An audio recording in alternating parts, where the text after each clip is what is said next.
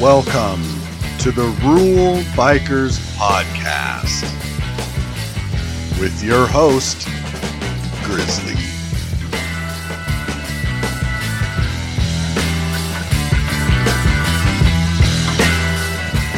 All right, all right, all right. Welcome to, I guess, what's going to be officially the first episode of the Rural Biker Podcast. I'm your host, Grizzly, and tonight we're going to discuss ways to beat Old Man Winter's ass and keep you out on the road.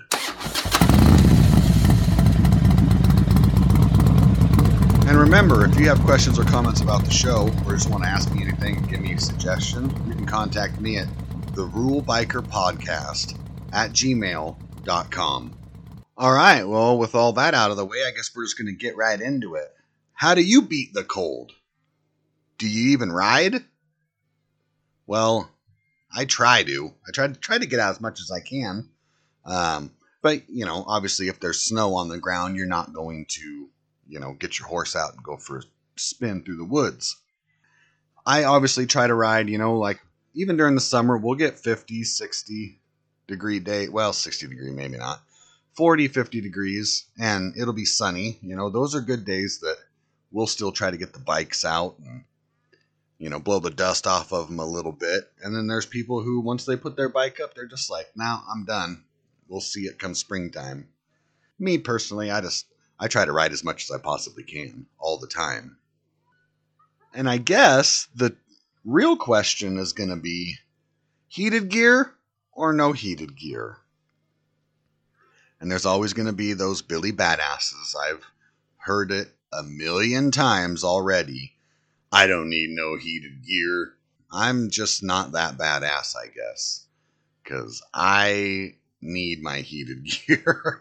Once it gets about 50 degrees and below, I'm I'm starting to suit up. I mean, you know, 50 degrees, I might just have my jacket on and mostly that's so I can have my gloves, my glove liners on. I love my heated gear. There's no doubt about it. I went on a toy run, I don't know, like the middle of November. I think it was like 19th of November, somewhere in there. I had all my heated gear on chap liners, jacket liner, glove liners. I had insulated windproof gauntlet gloves on, leather jacket, vest, chaps. I had liners head to toe, and then leathers head to toe. And we went on this toy run, and it was like 15 degrees. And even with all of my heated gear liners and then my gear over the top of it, I still froze. I mean, we had hand warmers crammed down in the gloves, shoved down in there, and yeah, sure, the when the, where they were like in the palms of my hands, where I was holding onto the grips, it was just that my hand was it was almost burning my hand right there, just freaking two inches away. My fingers down my fingers, I couldn't feel them. It was a great cause. I loved doing the toy run. Um, you know, no doubt about that. But it was not a fun ride, even with all that heated gear on. I still froze. So, my question is how do you get around that? Well, I guess you can go with heated grips. And the good thing about heated grips is, well, I guess I shouldn't say the good thing about it because I I don't have them. I'm not exactly sure how they wire in, but I would think that they would be constant, like maybe with a dial somewhere or something. Because I my my heated gear plugs into my battery tender lead off my battery on the bike. And the very first toy run I ever went on, it was like 30 degrees outside and it was in December. It was maybe the winter, the first winter after I bought my bike. And we were riding, a, a bunch of us were all riding together. And we met up at our usual meeting spot and we were all walking around, you know, shooting the shit, you know, drinking coffee, doing our thing. And uh, when I got back on the bike, I got on, fired the bike up, plugged my heated gear in, adjusted everything, The old lady got on, and somewhere with taking off and going to the parking lot and putting my feet down, and then getting out on the road, and then coming up with the stoplight and putting my feet down. Well, I ended up unplugging the lead on my heated gear. And of course, this was the biggest stretch of our run for the day. We had to get out on the freeway, you know, and it's 30 degrees. And we had to go like 20 miles down the freeway. And when we got to where we were going, when we were coming into town, I was so worried that I was wasn't going to be able to control my bike, wh- whether it be the clutch or the brakes, or because my hands were so cold. I that that was the first time I ever remember thinking I can't wait to get off this bike. I can't wait. So that's a good example of why, you know, heated grips might be the way to go. Because I could have easily just reached over and just turned up the dial. When my heated gear came unplugged, I needed two hands to hold each end of the wire to plug them back together. Well, that's kind of hard to do. I mean, yeah, I, I could have got one hand, but that's all I could have got. But I was riding in a pack. I wasn't taking my hands off the handlebars. Not not for nothing.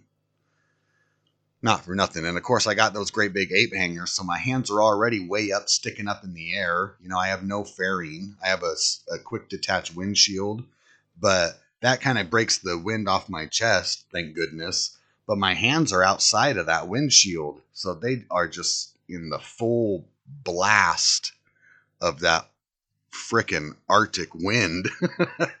and they just get pounded. That's that's my biggest problem is my hands. I've been thinking about hand guards, those ones that mount under your mirrors and they stick out like in front of your brake and clutch levers. And I was thinking about something like that to help break that wind. Just something to break the wind in front of my hands, try to help me out with that. My buddy has a pair, but he has a big fairing, and he said that he really didn't notice like all that much of a difference. And I don't really mind the look. I think they'd probably look all right on my bike. So I think I'm I am eventually going to end up putting them on. Uh, they were only like thirty dollars or whatever. It's not bad. So it's not so bad that if I don't like the way they look, I can't take them off. As far as my bike goes in the winter up here, um, I always I always keep it on a tender during the winter. Um, when I'm not riding it, you know, sometimes I'll go a month without being able to even get her out of the shop. And she's always on a always on a tender. The first year I had her that winter, I had problems, and because I didn't have a tender for it, and ever since I bought one, it hasn't been a problem at all. I think they're great. I have heard of people using lighter gear oil in their transmissions during the uh, during the winter, or lighter lighter oils all, all around. I'm not I'm not sure what the what options there are. Some people say that it helps with a smoother start. I'm I'm not sure, but it certainly makes sense.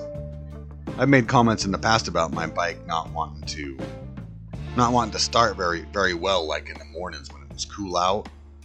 Somebody made the suggestion of possibly putting like a lighter oil in it. So it's a little easier to crank over. I don't know, something to think about, I guess. All right, now if I can give anybody a nickel's worth of free advice for winter, winter riding or whatever, beating old man winter's ass. Um, if you do go out and go riding and take those days that's nice, please check your tire pressure. Definitely. Sitting in the cold, they'll get low. Then you'll hop on her and head out, get into a corner somewhere, and then realize that you know, you have a tire pressure problem, well, that's not the place to find out. And speaking of corners, the gravel. If you're riding in the Pacific Northwest in the wintertime or spring, you need to keep an eye out for gravel because that'll kill you, no doubt. We will be interviewing somebody later that can tell a story about gravel and motorcycles and how they don't really get along very well. So please keep an eye out for assholes in cages and gravel and check your tire pressure. It's very important. And remember, if you got any questions, comments, suggestions, tell me to fuck off, whatever it is, you can get a hold of me at the Rural Biker Podcast at gmail.com. Well, shit, I guess that's just going to about wrap up episode one. I hope at least maybe somebody got something out of this. Uh, I, I had fun putting it together and just telling some stories of my very unfortunate, you know, cold weather events, I guess. I don't know. Every, every time I ride out in the cold like that, I always tell myself, I'm never riding in the cold again. Fuck this shit. I'll just wait till spring. Then it gets eaten at me like it's eating at me right now, but it's it's looking like well actually it's it's Tuesday. No, it's Wednesday today. I have to go in to work Friday and get things ready for Monday, and it's supposed to be like 50 degrees and sunshine. So if that's the case, I am definitely going to get my bike out and uh, take her to work on Friday. Got to take advantage of the good weather when it's here. No doubt about it. All right, all right. I want to thank you for spending your time listening to me ramble on. I hope you found it useful. But remember, always keep the shiny side up, and I'll see you